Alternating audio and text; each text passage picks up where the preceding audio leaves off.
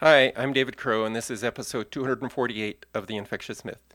Email me at david.crow at theinfectiousmyth.com. That's crow with an E. Join the discussion and like us at facebook.com slash theinfectiousmyth. Follow us on Twitter and Instagram at infectiousmyth.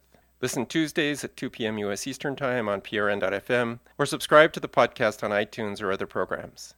You can listen to any of the last five episodes over the phone by dialing the U.S. number 701 719 0990 and following the instructions. PRN.FM has voicemail. Call 862 800 6805. And as well as a message or question for the show, leave your name and indicate it's for the infectious myth. If you dial either of these numbers, long distance charges may apply.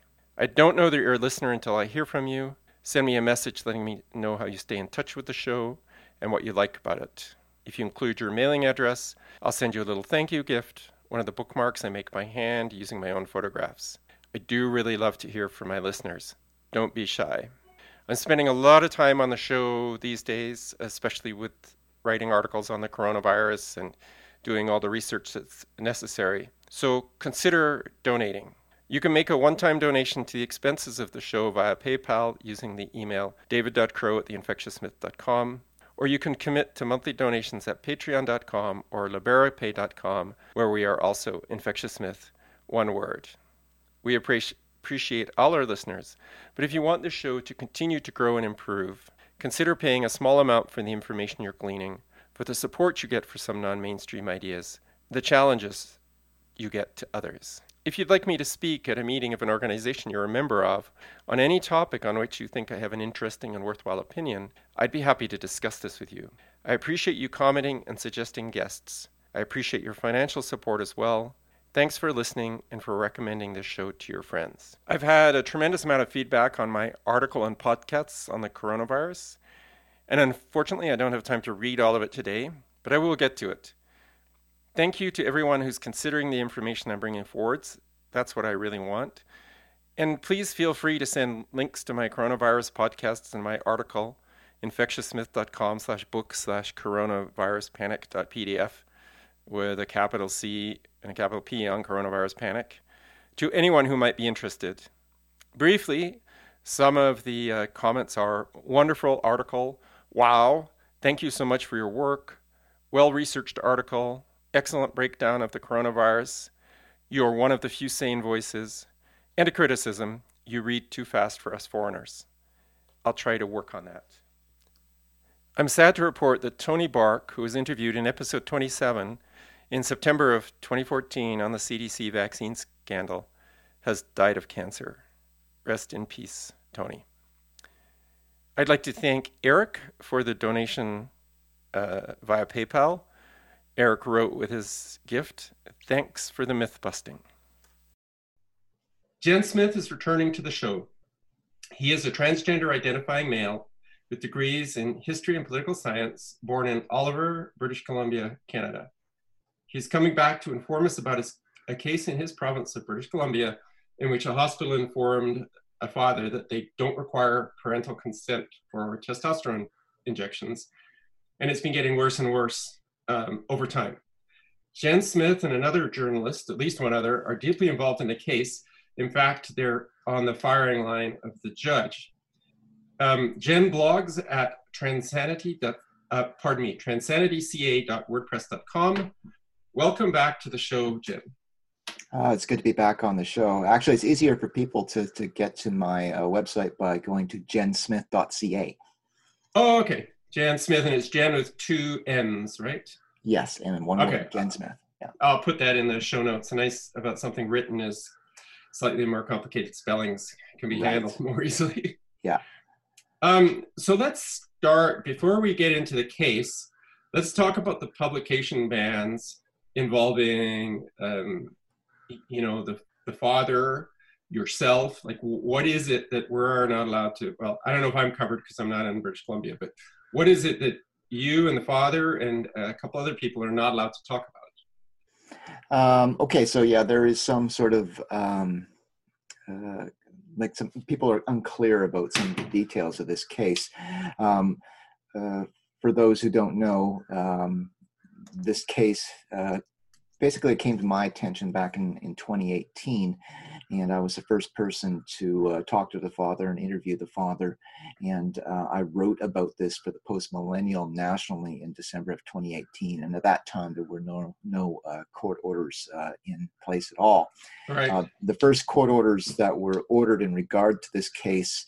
Um, and I should say there is statute law in BC. So there are laws uh, regarding family cases and minors that are automatic. So you can't talk about um, minors uh, in the uh, in the press. Um, I mean, you could talk about them, but you can't use their name. Right? Yeah, you can't you can't name them. That's that, that's right. what I what I mean. So there is that statute law in place that covers minors. Um, however, when you're talking about adults, that requires specific orders. Now, the first uh, order uh, in this um, case uh, was in February February of 2019. So that was basically three months after the uh, case had come to my attention. And that order. I think I interviewed you in January of 2019, so just before this order came down, I guess. Yeah, probably. I don't remember when I did that interview with you, but uh, if you say so, I'll, I'll assume that's okay. correct.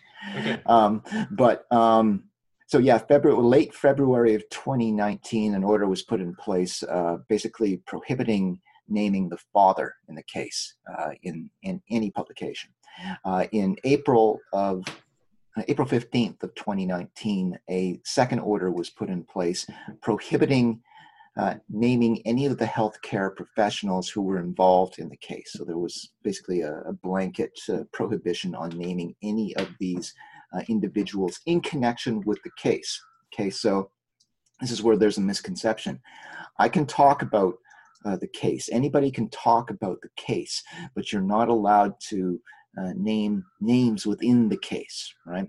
Um, and also, if you're if you're uh, if you want to talk about the doctors, so one of the doctors who we're going to uh, uh, christen uh, Dr. Chan, Okay, if you mm. want to talk about Dr. Chan, you can talk about Dr. Chan and all the stuff that Dr. Chan is doing and criticize Dr. Chan all you like. You're just not allowed to connect Dr. Chan to this case. You can't connect the two items, right? Yes.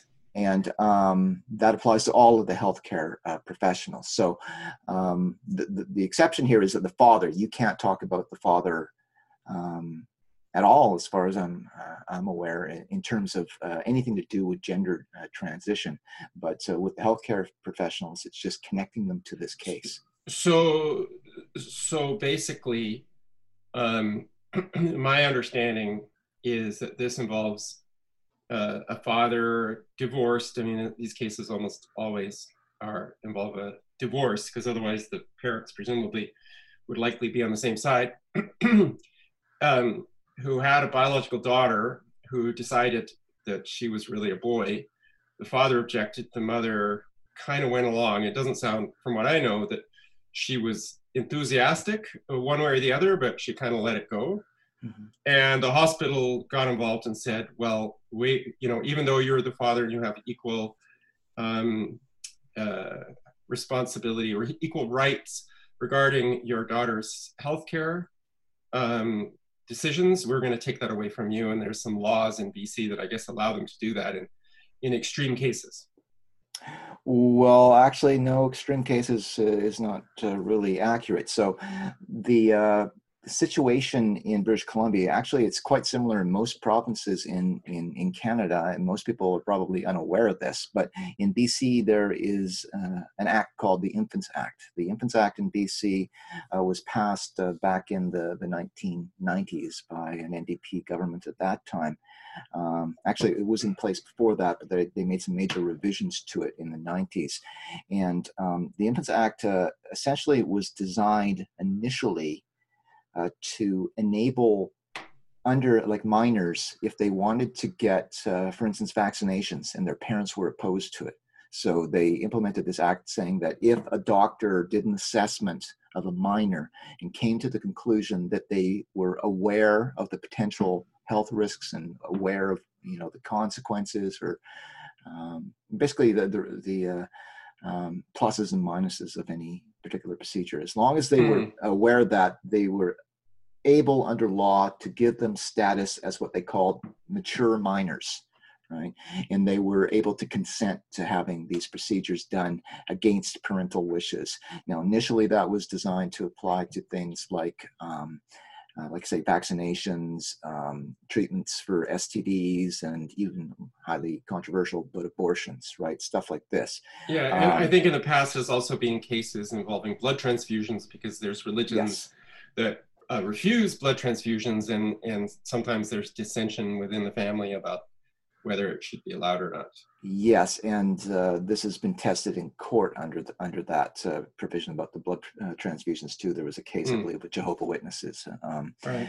But um, so yeah, there is this this law in place that um, uh, enables basically any um, non. I believe the the wording is non life threatening conditions. So any condition uh, that a minor might seek.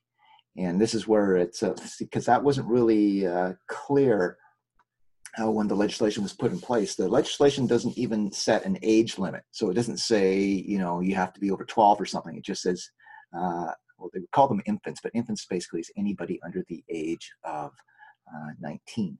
Um, mm-hmm. So um, it's uh, it doesn't it doesn't set a lower limit. It's just up to the doctor in, in question. And, um, and, this is different than i mean there are cases where a doctor will go against the wishes of the parents and the child say in the case of blood transfusions and the doctors will force uh, something on a minor child but but this is this is different legislation because it's basically saying we're going to elevate the child essentially to an adult mm-hmm. right? And if you're an adult you can make your own decisions and of course, the doctors do. This implies that the doctors agree because the doctors wouldn't do it if they didn't. Right. Um, so basically, the doctors plus a minor minor child can override both parents if they want to. Right. Okay. So this this is the the thing. Now it should be stated that that um, the, the reason that I got involved in this case in the first place was, first of all, because of my activism. I'm a fairly well known activist on this topic in British Columbia, so my name's sort of out there. Um, but also, about six months before this case came out, I had uh, stumbled across a document published by the uh, Vancouver Coastal Health Authority. It was a peer reviewed document that was uh, designed to uh, guide physicians. Uh, in the lower mainland, in terms of how to treat uh, transgender youths. And uh, you know what are the best uh, policies and procedures in that regard? Uh, within that uh, document i was um, surprised to see a reference to the infants act and that these doctors were recommending that the infants act should be used to treat transgender youths and that sex reassignment should fall under the category of you know procedures that a, a youth can get against the, the, wishes of parents. Now, when I uh, saw this in the in the doc in that document, I was quite alarmed, and so uh, I announced this uh, and uh, um, provided screenshots of, of the document on my social media platforms, and said to everybody, "Look, this doesn't look very good. It looks like they're going to trample parental rights and um, sort of uh, allow minors to get sex reassignment against parental wishes."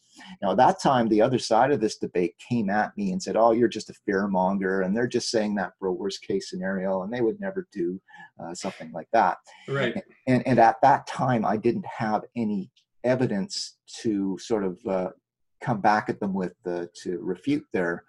Uh, and, and, what date was this approximately? That was in in I believe that was in June or or July of uh, 2018.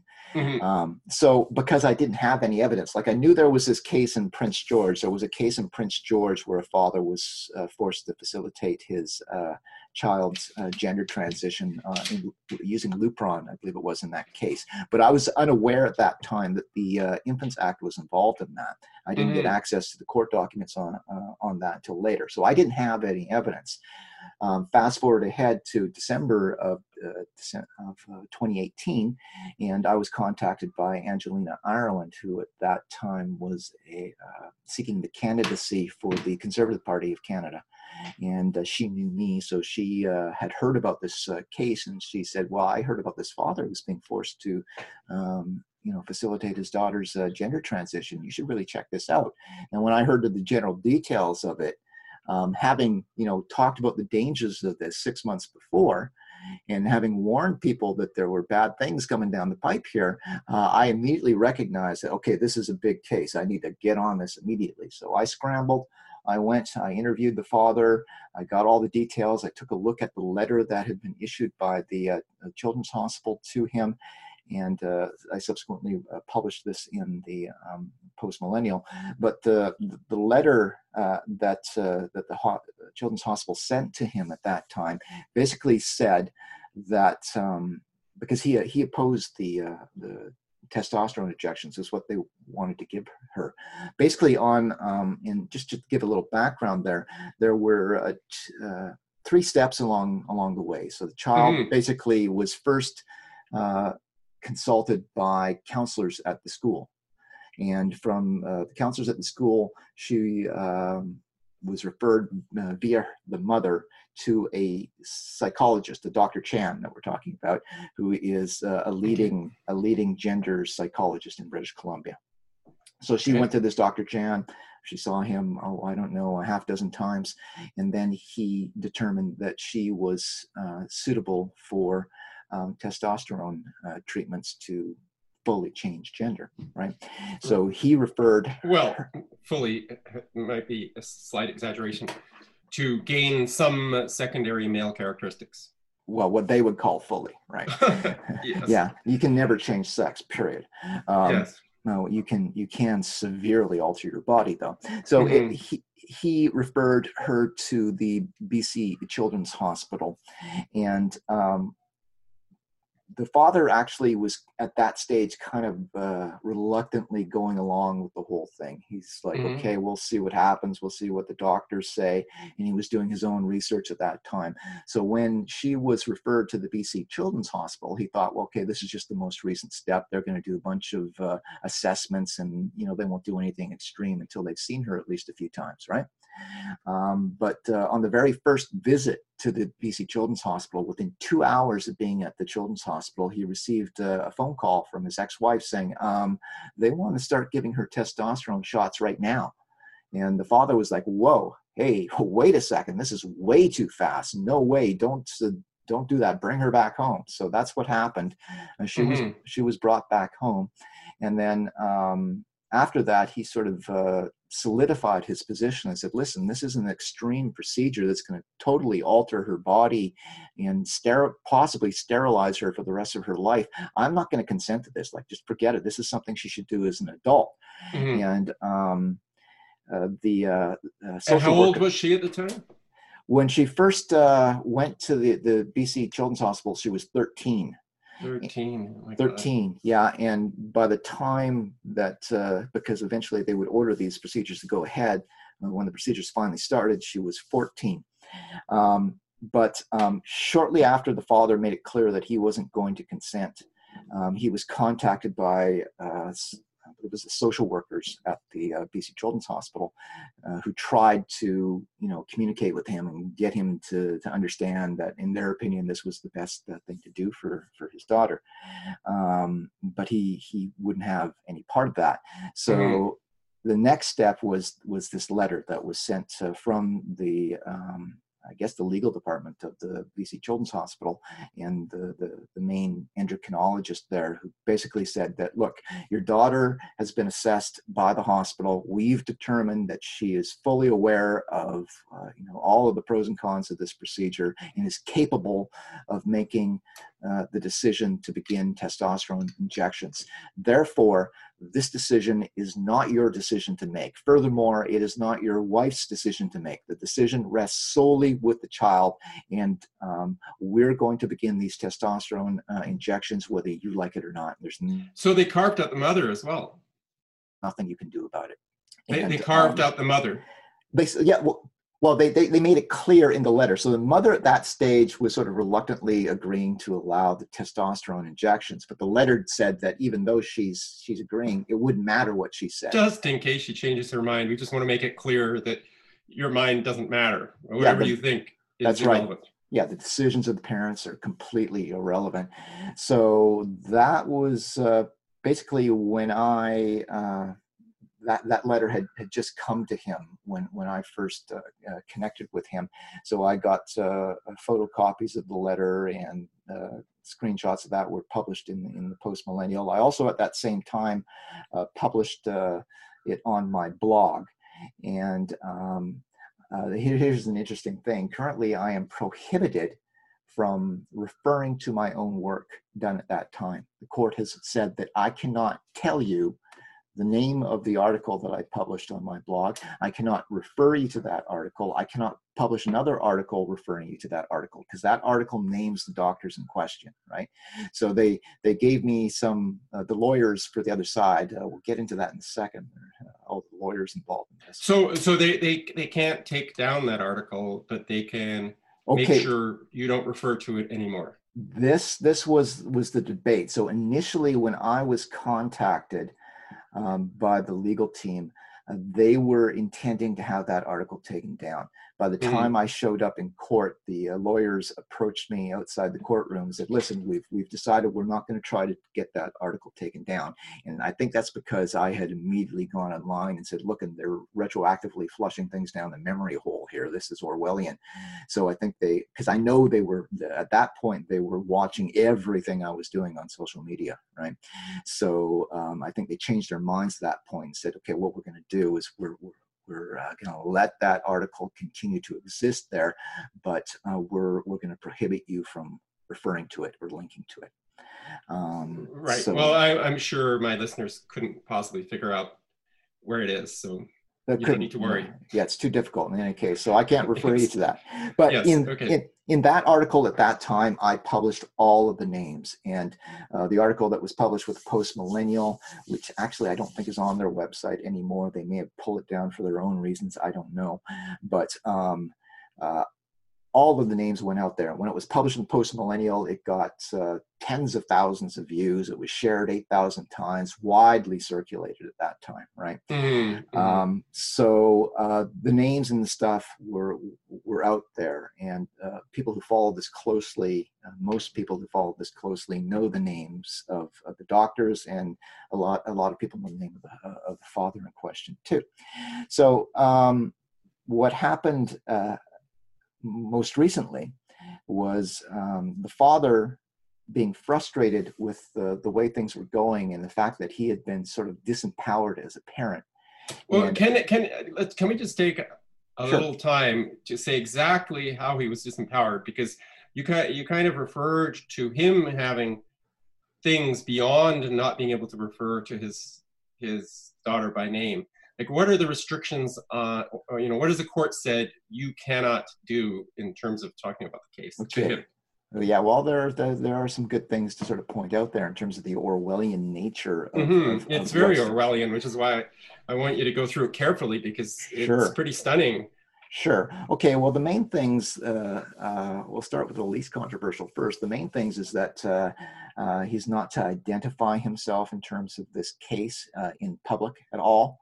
Um, initially, there was a, a, a, ban on him trying to convince his daughter to um, consider other options. Right, uh, mm-hmm. that that was eventually lifted, and he's allowed to have conversations with his daughter.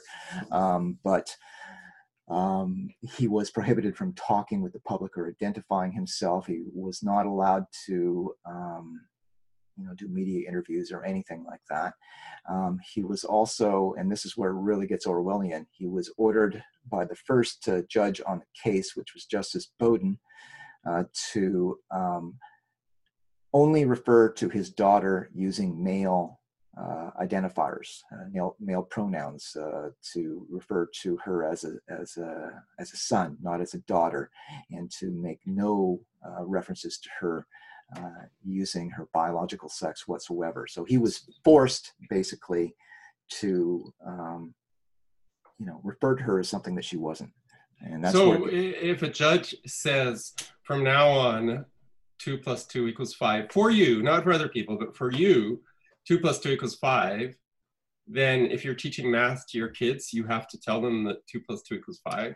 Well, this, don't believe it. This was this was the one of the issues that that that, that I brought up when I was dragged into court um, because um, uh, when they dragged me into court for uh, potentially by well, actually, I did violate the the, the court uh, order uh, slight, slightly, but once they dragged me into court, um, uh, I was basically I, I, said to the judge that because the judge was um, sort of looking at all of these uh, violations because the, the legal team on the other side brought in not only my violations and the violations of Laura Lynn Tyler Thompson, who was also um, um, dragged into court for an interview that she did with the father, but there were all of these other violations. Like they, they said that uh, it was getting out of control. So many people were violating the, the court orders, and he's looking at all of these violations. And I said, the thing here um, your lordship, is that um, why do you think this is going on? Okay, why do you think you, that you have so many? Uh, in many cases, you've got Christians, people who are otherwise law-abiding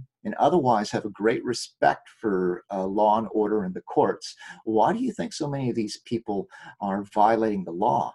The reason is because the court has lost um, favor with the public. The public no longer believes in the integrity of the court. So uh, I said that what has happened with the court, and I would suggest that the Bowden ruling should be set aside in its entirety because it set a bad tone.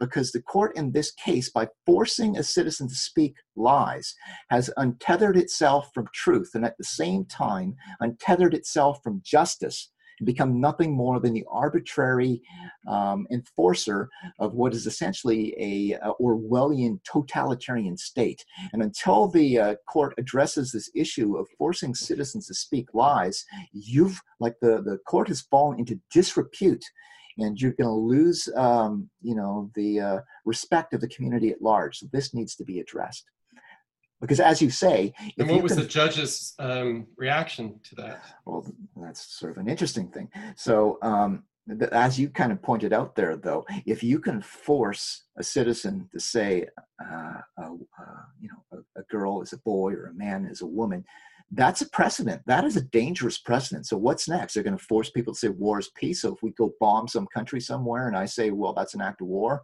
uh, the, the courts are going to come to me and say, no, that's an act of peace. And don't you right. dare say otherwise, right? It's a precedent. It's a dangerous precedent. Now, when I pointed all of this out, and I said that to the to the judge too, I used the Orwell stuff. I said, what next? War is peace, ignorance is strength, uh, slavery is freedom. And the judge just sort of uh, looked at me and kind of made some notes, and he never really quite addressed addressed that and all the way through. Like I went to, to court four times on this issue, including two full days in court. And uh, at no point did the judge ever address that uh, issue. so are, are you just involved because you talked about this? Um, you, you, know, that's yeah, how you well, got dragged into this. You, you yes. interviewed, you wrote about it, and therefore the judge thinks you violated some order, and therefore they can drag you into court and, and beat you up about it. Well, I'll tell you what my theory is. I mean, I don't know the thinking processes of the other side here, but um, again, basically what happened was because the father felt so disempowered and that he wasn't allowed to talk to anybody about this, he wanted to talk to the world and try to rally support behind his cause, and he also wanted to alert the community of you know the dangers of what was happening. But he was under court order not to do that. So at some point, he became frustrated had his lack of power and he said okay i'm going to start doing interviews anyway. So he started doing that. He did an interview with uh, i believe the federalist in the united states and then he did an interview with uh, frank vaughn a video uh, interview and frank vaughn i think is ontario. And then he did an interview with uh, Laura Lynn Tyler Thompson, uh, who's in, in BC, who's a sort of TV uh, evangelist or former TV evangelist. And um, when I saw that he was doing all of these interviews, because I knew him, right, and I had been the first one to talk about him, and because I am an activist in BC on this issue, I said, okay, well, if he's going to be doing interviews, he should do an interview with me. so I contacted him and said, so since you're doing interviews, why don't you do an interview with me? Because uh, I am sort of the preeminent activist in BC trying to prevent child transitioning. So I think it's important if you're talking to people that you should talk to me because I think I can thresh this subject out uh, more fully than anybody. Um, so he agreed to do that. So I uh, announced that on my, my, my my Facebook. I said, okay, I'm going to be doing an interview with the father, and I named him. Um, because his name was out there already. It was floating around mm-hmm. all over social media. So I said, I'm going to be doing an interview with him on, uh, I forget what night it was. It was like a Thursday night or something. And um, within uh, probably within 12 hours of my making that announcement, I started getting um, uh, email, what they call email services. I didn't even know before this case that uh, you could be served by email now uh, under special orders from the court. Uh, so the first service that I got from one lawyer, I was like, uh, I'm being served by email. Is that even legal? Do it like, so uh, there was some question about where this, you know, the legitimacy of the service I was getting. But then over the over the next few hours, I start getting more and more and more. I start getting all of these services from all these different lawyers saying that I was in violation of the court order, and they were seeking something called short leave basically what that is is they put aside the normal processes and time periods uh, for to bring something into court and they um, they get it uh, expedited. So what happened was that uh, I essentially ended up in court within 12 hours of getting my first service. So it was a very quick thing. So I think what and happened. Did you do the interview? Well, that's the interesting thing. So the, the court, uh, I was ordered to appear in, in court the day that the interview was scheduled. So the interview was scheduled to take place at, um, I believe it was 7 p.m. that day. And uh, it was like, uh, it was almost as if they were worried about uh, me doing an interview with the father because of my status as a prominent activist in BC on this subject. Um, I think they were very concerned about uh, the father and I getting together on this in such a public way. Right. So they, they intervened and dragged us into court on short leave the day of the interview. And um, the uh, the judge, the Supreme Court judge uh, at that time, Justice Tammen, uh, basically ordered that the interview not proceed literally two hours before the interview was scheduled to take place. Um, well, it's nice to know that the justice system can work fast when uh, there's something so critically important.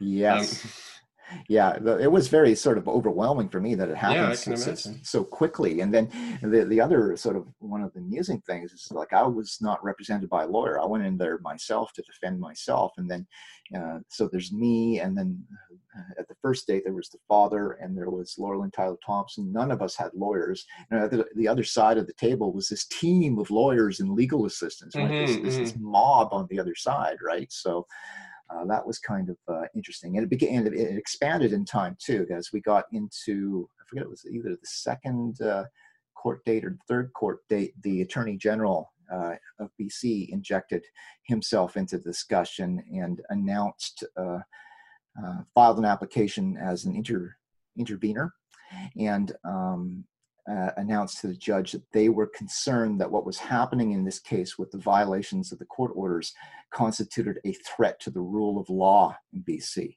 And thus they had an interest in this case. And uh, the judge initially said that he didn't know whether he was going to grant them that intervener status. Um, and um, but he said that they were welcome to to stay uh, in the courtroom, I guess. And so the attorney general stayed there until our last um, court appearance uh, when the um, judge basically referred the whole issue to the attorney general's office for review. This uh, brings up another issue the asymmetry in a lot of these cases.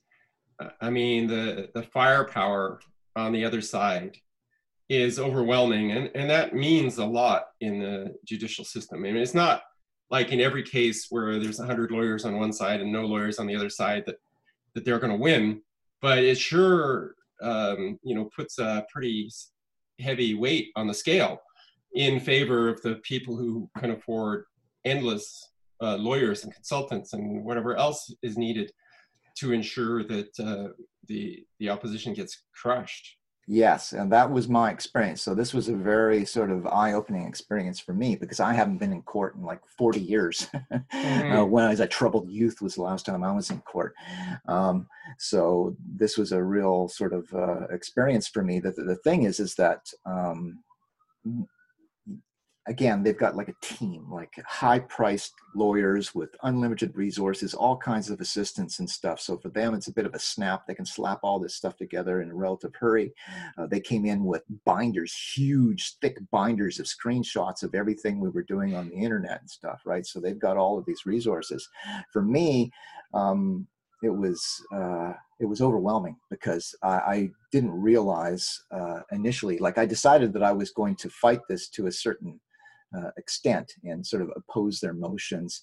And um, what I should say is that uh, after the second um, day in court, they issued the judge issued a ruling saying that he was basically reaffirming the publication bans and was clarifying them to make them even uh, you know so there was no misconceptions about what it meant because there was a, a, debate as to whether or not the publication bans applied to chatter on social media. So he mm. clarified that and said, no, no discussion on social media whatsoever. But at the time that they issued this, this clarification, they also stated in there that um, there would be no uh, oral publication. And that affected me specifically because I do public talks, right? And mm-hmm. very shortly after I met the father, I uh, incorporated this story into my public t- talks to kind of connect all mm-hmm. the dots about what's going on with transgender ideology in British Columbia. So when I saw that they had put in the, the orally thing, I said, okay, uh, uh, Your Lordship, I've got a problem with this because this is going to affect my ability to do what I'm doing as a, a public policy advocate.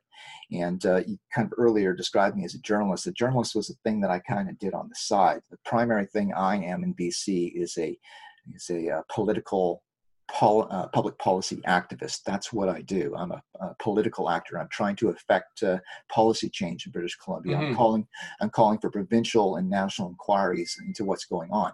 So I told the the judge that uh, this is going to significantly affect me. And uh, furthermore, you're not really uh, uh, addressing the timeline here and the fact that I had published all of this and I came to all of this information before any court orders were in place. And the existing court orders talk about the proceedings of what is going on in this court case. Well, everything I know about this court case didn't come from the proceedings, right? came from my knowledge and interactions with the father uh, ahead of time. So what the judge said at that time was that, um, okay, I tell you what, I'm going to temporarily put this order in place with the understanding that we are going to reconvene in court on March 9th. And at that day, we're going to reserve the whole day. And I'm going to give you an opportunity at that time to present your case as to why you think the publication bans on specifically or particularly the doctors should be lifted in any other um, applications that you might have. So it was all moved over to March 9th. Now, which has come and gone. Which has come and gone. Um, now, the like at that to that point i hadn't done any paperwork. I just went into the, the court and uh, uh, sort of responded to the, the applications against me, but I didn't really have to do much of anything.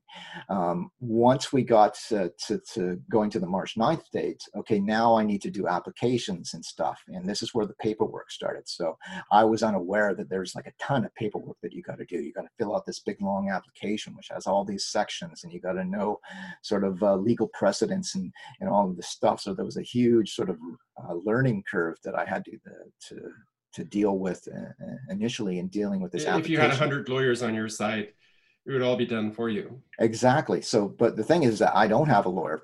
Plus i also work 40 hours a week right? And mm. this is mm. all a very tight time window that this took place in, in about a week there. So i had to learn how to do the application. I had to drive from abbotsford to downtown vancouver which is a long drive in rush hour traffic right? Back and forth uh, filing papers um, uh, I had to go to the uh, the courthouse there and get some help from the, the legal society and stuff. And uh, I had to swear affidavits, and the affidavits for me being transgender was even more difficult because like two thirds of the transgender population, the name that I use socially, which is Jenn, is not my legal name. Uh, I never mm-hmm. changed. I never changed my uh, identification, and most transgender people don't. Um, but that initially created a problem because uh, when I was um, served and came into the court, I was served under the name Jenn Smith, but that's not my legal name. But now I need to do paperwork where I'm filing an affidavit that you have to swear at the courthouse, right? And I mean, could you have argued back then that you were served under the wrong name? I could have, but like I like I, there would be no point because I figured like Jenn Smith, that is me, like a horse by any mm-hmm. other name, right? It's still me. So I didn't want to contest that. Plus, that's the name I prefer to use. So, but when when it came to the process of, uh, of swearing an affidavit, it was a problem because I was listed on this um, sealed case. So the the the um, the text of the uh, proceedings there is sealed under court order, right? And I'm listed in there as as Jenn Smith, but now I've been given an opportunity to do an application, and I have to swear the affidavit. But you can only swear an affidavit using your uh, uh, your, your ID, your legal name, yeah. Your legal name and stuff. So when I went in to swear this affidavit, this caused a problem, and everybody at the office there suddenly there's a big conference meeting about how to deal with this problem, right, and whether or not I mm. could even file the affidavit. Uh, eventually, it was it was worked out and it went ahead. Um, but um, just to sort of give you an idea of all the problems I was going through. Plus, you got to get all of these. Um, anything that you're submitting that I was submitting had to be done because by that time there were like uh, I think seven different uh, lawyers involved, right? So I had to make copies for everybody. So the, the paperwork in terms of photocopying and all of this stuff all had to be mm-hmm. done too.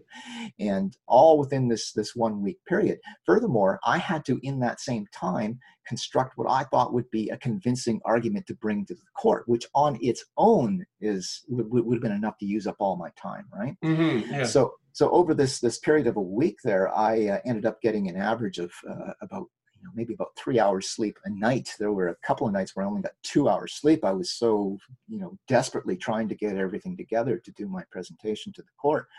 Um, but that gives you an idea of, the, of what the average person, someone like me, is going to encounter when they are besieged by, you know, a high-powered legal team on an issue like this. Um, uh, most people just wouldn't be able to deal with that at all right? I was barely able to deal with it, uh, mm. you know, giving every moment of my time, but I did manage to pull it off. And I came in and I gave out what I thought was a, a very convincing uh, presentation. The courtroom, by the way, on March 9th was packed full of people. Oh, that's good. Yeah, there were a lot of people there, and so I brought my A game because I am like I'm a public talker, like a public mm. speaker, right? So this is what I do. This is my strength, right? So I put together what I thought was a powerful presentation to argue why I should be excluded from the publication ban or why the publication ban, particularly as it refers to the healthcare professionals, should be lifted completely. Yeah, I want to ask you about why the doctors are protected in this way. Right. So I gave this this big presentation, and um, what happened uh, after that was it actually extended another day. So I thought it was going to we are going to spend all day March 9th on this, then we'd be done and it'd all be over. But we went all day March 9th and then it got carried over and we spent all day March 10th on this too. Um, so by the time we got to done uh, uh, March 10th, the judge um, basically said that he listened to my presentation carefully and my arguments and he thought that my arguments had merit. Um, however, he was not prepared to lift the uh, publication bans on the doctors. But what he was prepared to do, he kind of threw me a crumb. He said what he was prepared to do was he was going to let me talk about the doctors and their connection to this case, but only in my public talks and only in that, you know, these small rooms, right? Nothing outside of that room. Furthermore, anybody who attended my talk had to be informed about the publication bans and prohibited from recording, and that if anybody recorded uh, the content of my talks and posted it to the internet, I would be responsible for that. So I would have to police that and be responsible for that um, legally. Um, so it was almost like setting me up for failure because I've had this happen before where opponents of mine. Um, I don't let people record my public talks because I like to control the dissemination of my yeah, information. Yeah right so right, i yeah. yeah. i have i have uh, put out copyright statements on my public talks uh, up to this point and even though i do that people have violated my copyright statements oh, Record- in, this day and age people take photos when they're told not to take photos people record things when they're i mean i've been guilty of doing that right right um, well but in, in my case? Yeah i know i understand people will be in some cases record, re- recording me and stuff even though i'm telling them not to.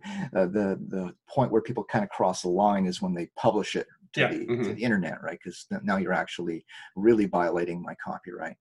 Um, and, and, but even though I make all of these statements, and even though I pursued some of the people who've done this, I can't like I couldn't stop it. Like there's people who put recordings of my talks out there, and I they're still online, and I can't do anything about it.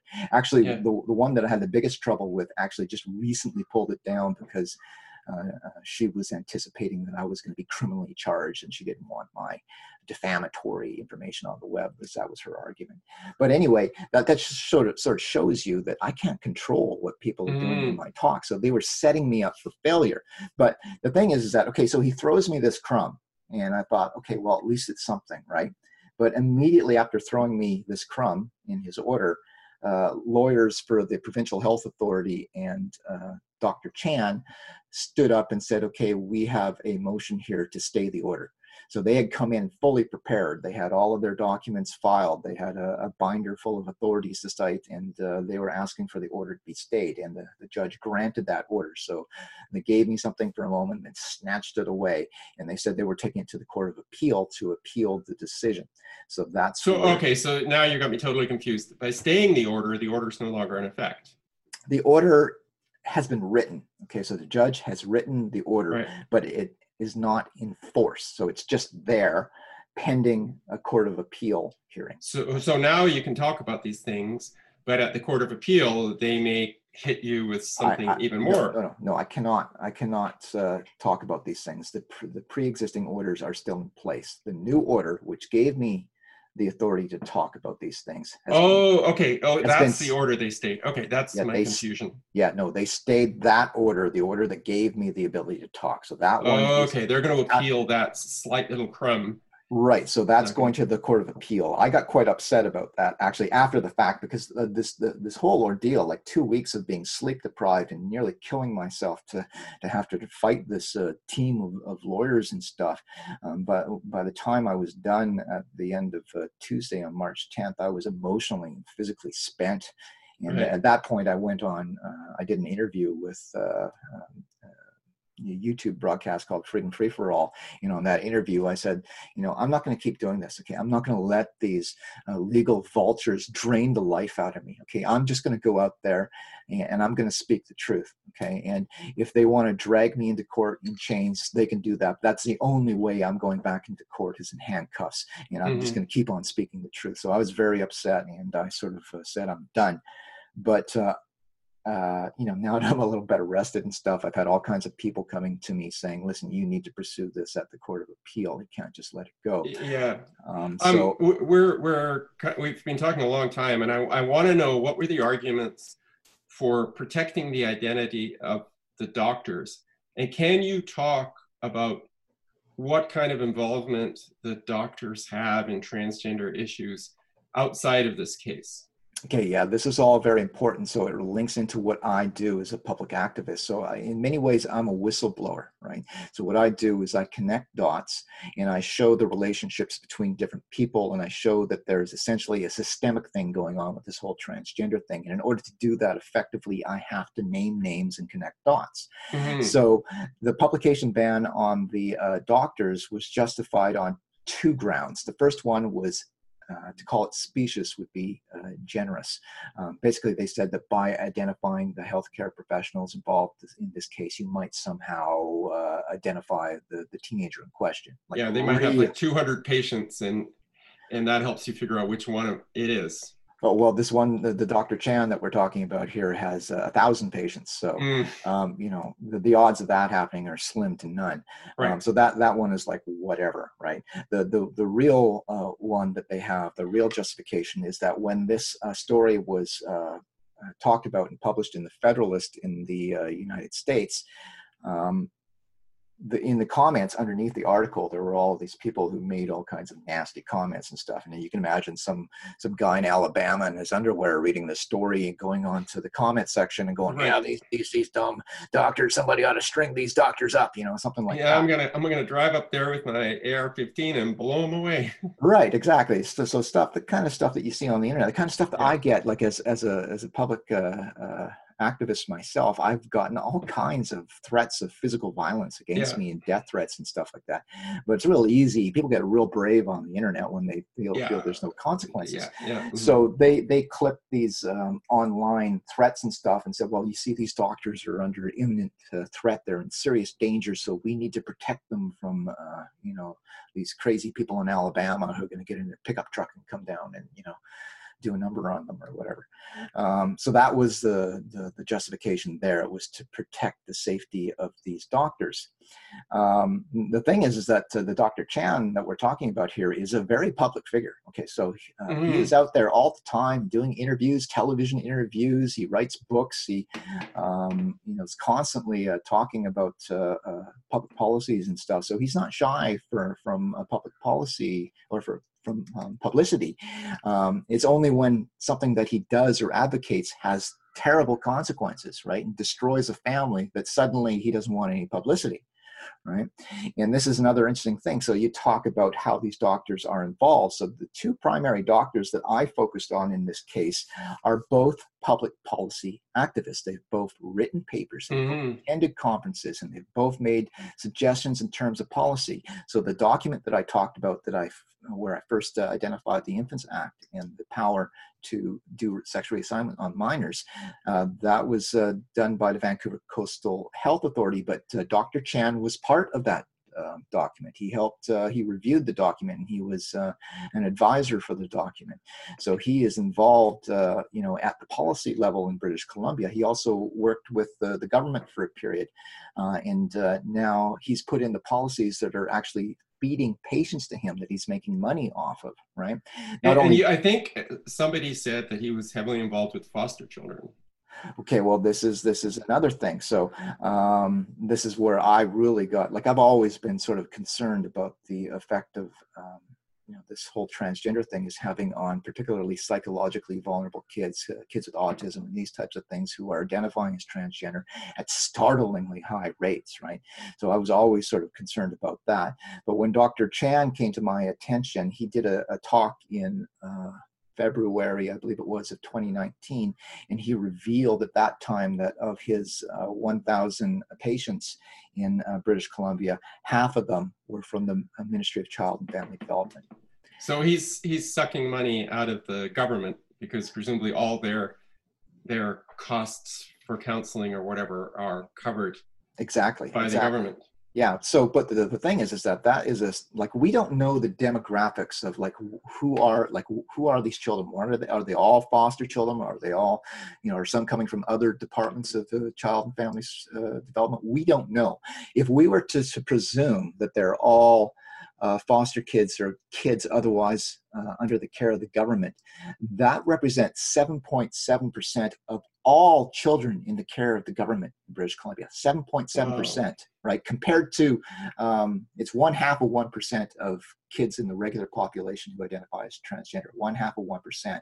7.7% of all kids in the government's care if these numbers are correct and if they're, they're the sort of break down that way would be in the care of one doctor just one doctor and being myself i was a foster child i went through six different mm-hmm. homes mm-hmm. right and i know what it is to be a, a, wounded you know psychologically traumatized child looking for a new identity right so when i learned I, that he i mean at the best you, you kind you have feel feelings of abandonment um, as a foster child, right? Like it's it's very hard, even if you've got the best foster parents in the world, you still have this feeling: my parents abandoned me, they didn't yes. love me, right? Like you're never, you're always going to be vulnerable.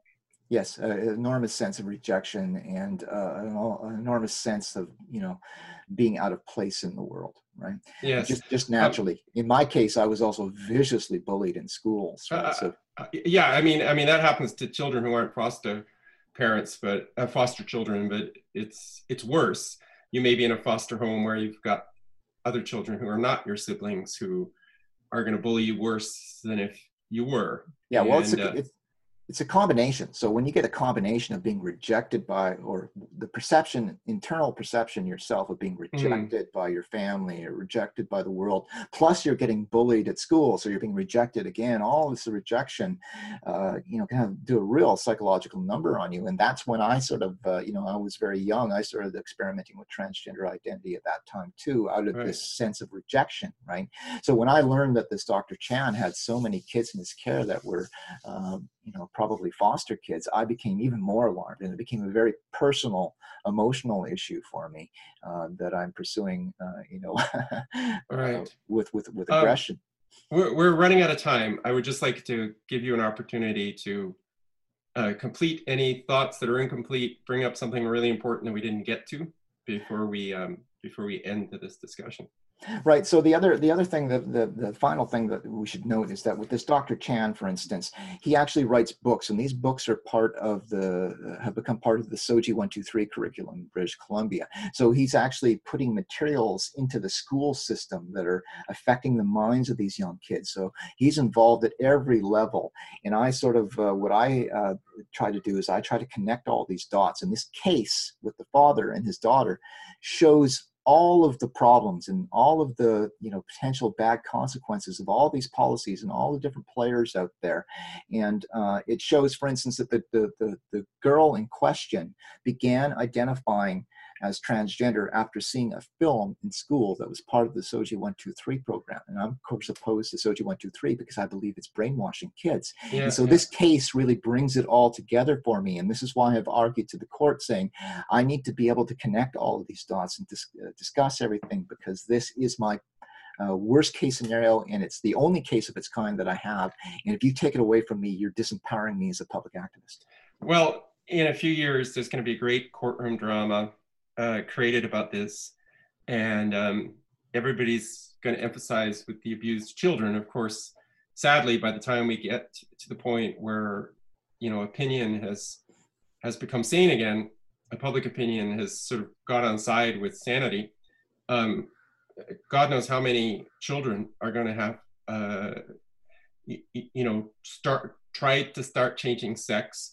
In many cases, reject it after they've permanently altered themselves chemically or with mastectomies or with removing their with hysterectomies removing their ovaries whatever mm-hmm. um, children will you know get to their 20s and go you know now i would like to have a child and i can't.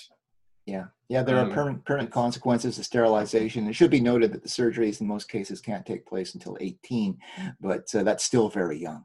Yeah and I, I think there's a big argument that um, if you get children on this road, you get them on the hormones, um, they very rarely change their mind until it's too late. But yeah, well, if they go to a psychologist um, and there's, you know, they're told nothing's going to happen until you're an adult. If you want hormones, you have to wait. Then generally by that time they're starting to question whether they need to change their sex or whether maybe they're gay or something like that it's social transition is the is the big thing actually that that makes the biggest difference. So if you've got kids who are identifying as we'll say gender dysphoric and identifying as the opposite gender if you allow them to socially transition and sort of facilitate these inclinations somewhere between 65 and uh, 90% of these kids will go on to stay transgender and identifies transgender into adulthood. Whereas if you intervene at that point where they're uh, identifying as the opposite gender and, and don't facilitate that and don't let them socially transition, um, uh, the vast majority will not go on to be transgender. So it all has to do with whether or not you affirm their identity. Yes. Well, thank you so much for joining me again uh, today, Jenn. And uh, good luck with all the court proceedings, and um, I'm, I'm hopeful that sanity will eventually prevail. Yeah, we all are. And uh, thanks for having me. Okay, it was it was great. Thank you so much. Okay. Thank you for listening to episode 248 of The Infectious Myth. If you have a comment, a question, or suggestion for a future guest, please email me at, at david.crowe at theinfectiousmyth.com. Like us at facebook.com slash theinfectiousmyth Follow us on Twitter and Instagram at Infectious Myth. Commit to monthly donations of any amount to Infectious Myth, one word, on patreon.com or liberapay.com. Until next week, thank you and goodbye.